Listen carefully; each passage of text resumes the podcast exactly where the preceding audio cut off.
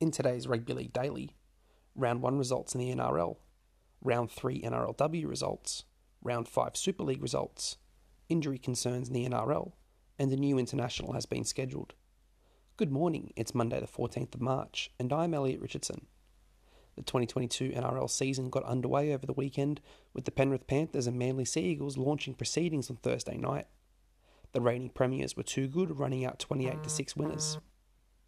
On Friday, the Canberra Raiders managed to hold off a fast finishing Cronulla Sharks outfit, winning 24 to 19, while in the late game the Brisbane Broncos sprung an 11 points to 4 upset over the South Sydney Rabbitohs.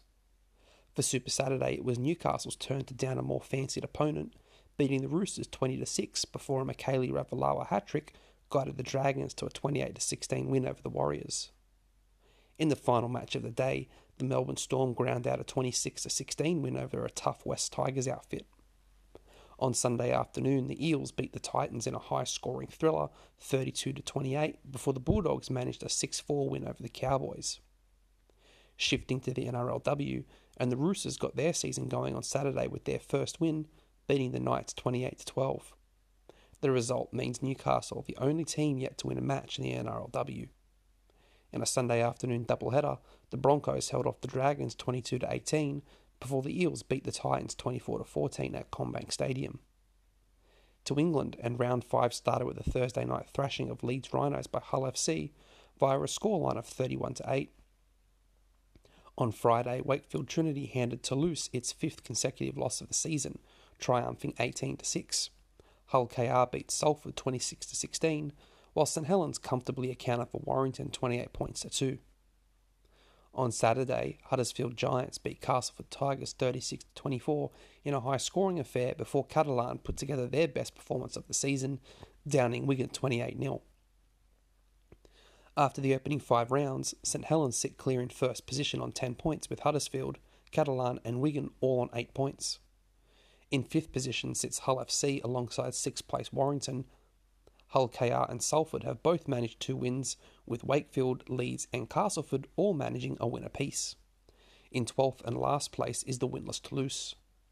In international news, and Montenegro will play its first ever test match when its national side faces Malta at the Victor Tedesco Stadium in Hamrun, Malta on Saturday, the 14th of May. It will be Malta's first home game in four years. Back to the NRL, and round one has seen plenty of carnage on the injury front. The Melbourne Storm were hardest hit with hooker Brandon Smith factoring his hand in the opening exchanges, before winger George Jennings and prop Christian Welch both looked to have their seasons ended. Jennings suffered a, suffered a suspected ACL tear, while Welch is suspected to have torn his Achilles tendon.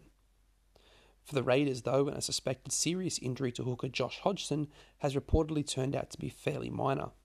An ACL injury was initially feared for the veteran, however, scans have revealed chipped cartilage with an estimated return to play in two to four weeks. And on Sunday night, Dallin Watene-Zelezniak from the Warriors revealed he played his, most of his match with a badly broken thumb. He'll be out for close to six weeks while for the Eels, winger Sean Russell is believed to have fractured ribs and will also be out for up to six weeks. And that's today's news. For more rugby league content, head to rugbyleaguemonthly.com or visit the extended bench on YouTube.